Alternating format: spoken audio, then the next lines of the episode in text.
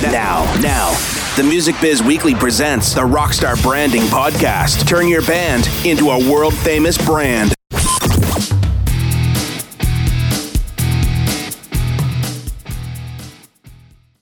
Hey, everyone. Welcome back to another episode of the Rockstar Branding Podcast. I'm Brian, and I've uh, got Michael and Ron with me. How are you guys? Doing good. Good. Uh, today's discussion is something that I think um, you've, you've heard us talk about, but we're going to dive right into this a little deeper than possibly that we have before. And it is this: promoting by not promoting. Now, what, what are you hell, talking about? What the hell do I mean by that? Well, this is something that I I, I often talk with uh, when I'm doing consulting sessions with artists or when I'm teaching students, is I take a very laid-back approach to uh, promoting. And uh, I'm really adverse to the whole car salesman-y um, push hard, shoving product down people's throats. I just don't think it works. And it just uh, it gives me the, the heebie-jeebies. So, and whenever I have a um, a good feeling about a product or an artist or whatever, it's usually because instead of them pushing and selling me all the time, they're just telling me, they're informing me about stuff that they're doing. So for me, and this is a real tough thing for a lot of artists to get their head around, informing their audience rather than promoting to their audience. And and and here's the problem. They think informing is saying, here's the iTunes link to my new album. Right. That's not right. Informing. Now, I think, you know, obviously I think you can do that um, sparingly. You can say, you know, the first day that it goes up, it's like, here it is. You know, I've been talking sure, about oh, this sure. for, you know. But doing it every day or every other day, that is selling. So um, how, how do you advise your, your clients? Because I know you, you take a similar approach. Yeah, I, I, I follow a similar approach. And I, I do something which I call the eighty twenty rule. So eighty percent of your posts should not be about selling, only right. twenty percent. And and those twenty percent can just be a blatant, here's the link to iTunes, here's the link to Ticketmaster, here's the link to the t-shirt. The other eighty percent can't be that. They have to be, what I tell people, educate and entertain. Posts that are entertaining to, to, to your fans. Now you can include ways for them to get to your products through that entertainment. So it could be as simple as, check out the the handwritten lyric sheet from the, the studio when I wrote the new song from our upcoming album that comes out in two weeks. Link to right. iTunes. Yeah. You don't even say, click here to buy it on iTunes. You just say, here's the photo, here's what it is, and here's the link. I think uh, one of the one of the key um I guess suggestions here is to allude to things rather than holding up a big sign in capital letters with eighteen it, it, exclamation marks. Exactly, because and here here's what happens is your album comes out next week, next Tuesday. You can talk about it on Tuesday because it just came out. What are you going to talk about on Wednesday, on Thursday, on Friday, the next week, two weeks, five weeks from now? So through this thought process of coming up with what's entertaining, you're giving yourself more reasons to keep talking about your music. Right. Here's a photo from the rehearsal. Here's a here here's here's the handwritten lyric sheet. Here's a video clip of us writing yeah. this song. Here's, you know, and all of it gives you a reason to talk about, this is the song that's on our new album. Or, or something like, we just booked another ten dates for upcoming tour. Really stoked about it. Yeah. And you don't even leave a link. I think when you hint at things and you make the fans, not make them, but if that little sentence intrigues them, they then do a little bit of digging on their own. It's a lot more fulfilling, I think, for a fan to go and discover something on their own rather than to be like led there, like almost being pulled on a leash. Well, you know, at being a fan, if I'm a fan of somebody's, of, of a band, I know you've got an album coming out. I know when your album comes out. I know when your album dropped. I'm I I know all of that real basic pertinent information. So you don't have to hit me over the head with that same basic information all the time. Right. What you need to do is guide me into finally committing to make the purchase. There, there's an expression when you get sober and they say, attraction rather than promotion. And th that's how they get new people that want to try to follow the path of sobriety. And it's, it's about being an example and being attractive. Having somebody want what you have and not promoting what you have. And there's a lot of ways it, it's, it's about seduction, you know, because again, if you've got a fan, you've already got a fan. And as Michael points out, they, they know the pertinence. It's about growing your fan base. It's about not boring and bludgeoning the people who are already converts, but yet bringing new people into the fold. And you can do all of that by being informative, um, but you have to be attractive. And so yeah. by being sort of sexy in your process, that makes people want to peek behind the curtain, so to speak. You know, that's really what it's all about. I, just bludgeoning them with it is is it makes people feel cheap. I know? love that analogy that you that you um, that you mentioned in, regarding sobriety. I mean, that's actually why I became a vegan. Was nobody was hitting me over the head with uh, with PETA pamphlets. I was attracted to the lifestyle that I saw someone else leading, and I'm like, right, that.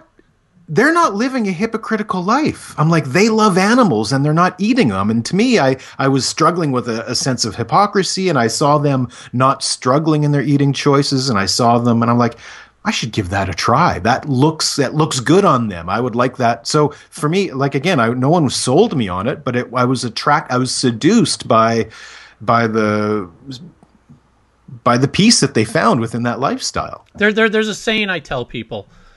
People buy you before they buy your product. Absolutely. Yeah.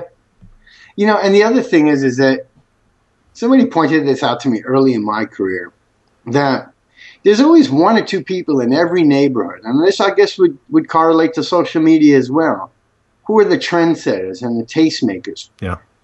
People have other people that they look up to, other similar consumers, people they dig their look, they dig their taste, they dig their playlist, they dig... And, and they follow them on Facebook. And if you can get people like that to sort of co-sign what you're doing and get them to like you and interact with them, the lurkers, the trollers, the people that sit back and watch this, see these sort of interactions going on. And they're like, wow, you know, it's like, I hear it all the time. It's like, people see me interacting with people who are totally into old R and B and blues. And then there's people who see me post something about this amazing violin concerto, by this amazing performance.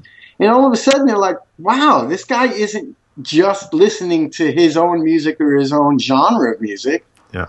And all of a sudden you've gained credibility that you're not just, you know, a one, a one-trick pony. And so you, you gain credibility, and that works with your posts, your topics, if you're talking about social causes or political causes or funny stuff, if you've just got a sense of humor. It's yeah. like, I go to this guy's page because the band posts some like funny thing about musicians and how they rehearse, or the keyboard's, you know, the keyboard player's girlfriend makes it, you know, like some yeah. funny cartoon. And then all of a sudden they're attracted to what you're doing. And right. then if you so slip you other things in, you're, you're golden. So, Daron, you use two words that um, that are uh, variants on what I always use, and I love them. You said attraction and seduction, and they're very similar to the two words that I use to describe kind of the same thing, and that is create intrigue and create curiosity. And oh. I think if you can intrigue someone with what you're doing, and not just in one post. It might take it might take a month of sure. posts. It might be six months worth of posts. It might be a year. Some of the clients that I've had, they've been watching me without even saying a peep for two years. And then they finally poke their head up and say, you know what, I want to work with you because I've been watching you and I'm intrigued and I'm curious and I like the way you do things or whatever. And I think an artist can do the same thing with um, uh, with building that hardcore fan base. Well, there's an integral element that you're bringing up when you say intriguing, which I think a lot of people gloss over, over when you build a persona, and that's creating a mystique. you need to create some kind of mystique so that people are intrigued and they're interested and they're curious. And that mystique could just be that you're complex or that you're deep thinking or whatever that might be that keeps people coming back. There's got to be that basic human element of intrigue where, you know, just when you watch a T V show, if they get you sucked in for just two minutes, I want to see if this guy gets shot. You know, I want to see if this, if if that top is going to fall off. I want to see, and it's all based on creating some sort of intrigue. And I think that's a very essential element that you point out. Um, and I think also what you just also alluded to there was also um, leaving an ability to surprise people. Instead of like revealing every detail, revealing everything, just spilling all your, I mean, we spoke about on the last episode, dirty laundry, right? Um, keeping some things back so that you do have the ability to surprise people with things. Yeah, no, yeah. don't don't don't reveal. So many artists want to pull the curtain back all at once. I've got fifty amazing cool photos from the studio as we recorded this album. My album comes out on Tuesday, and I'm posting all fifty of them. Yeah, here they are today, now. Awesome. What are you posting on Wednesday? Well, we've got nothing else. Yeah, we just uploaded fifty photos yesterday. How about posting one a day? You've got something for fifty days. Yeah. No, that's a little you, bit going. That's when you share that same post on a, on a link. fifty times. Yeah, that, yeah. You keep sharing the same photo album. Come look yeah. at this cool album. Right. Now, Ron, Ron, let me ask you, in your experience of dealing with the labels in the industry, is this concept that we're talking about something that labels don't really want to buy into? Do they want to get into, we want you out there fast, fierce, reveal everything, move as quick as possible? Do they well, want to hit the fans over the head, buy now, and move on? Well...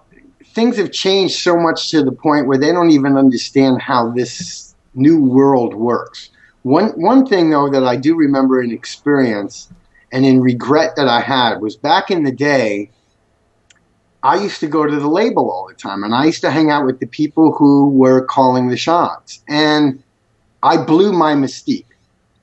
And you have to be, as an artist, the people that you're going to work with, from promoters to labels to any of these things, you've got to keep your mystique. There's something that you've got to create that even the people who are in power, because remember, a lot of these people in the music business, they're, they're as big a fan of music as you ever were.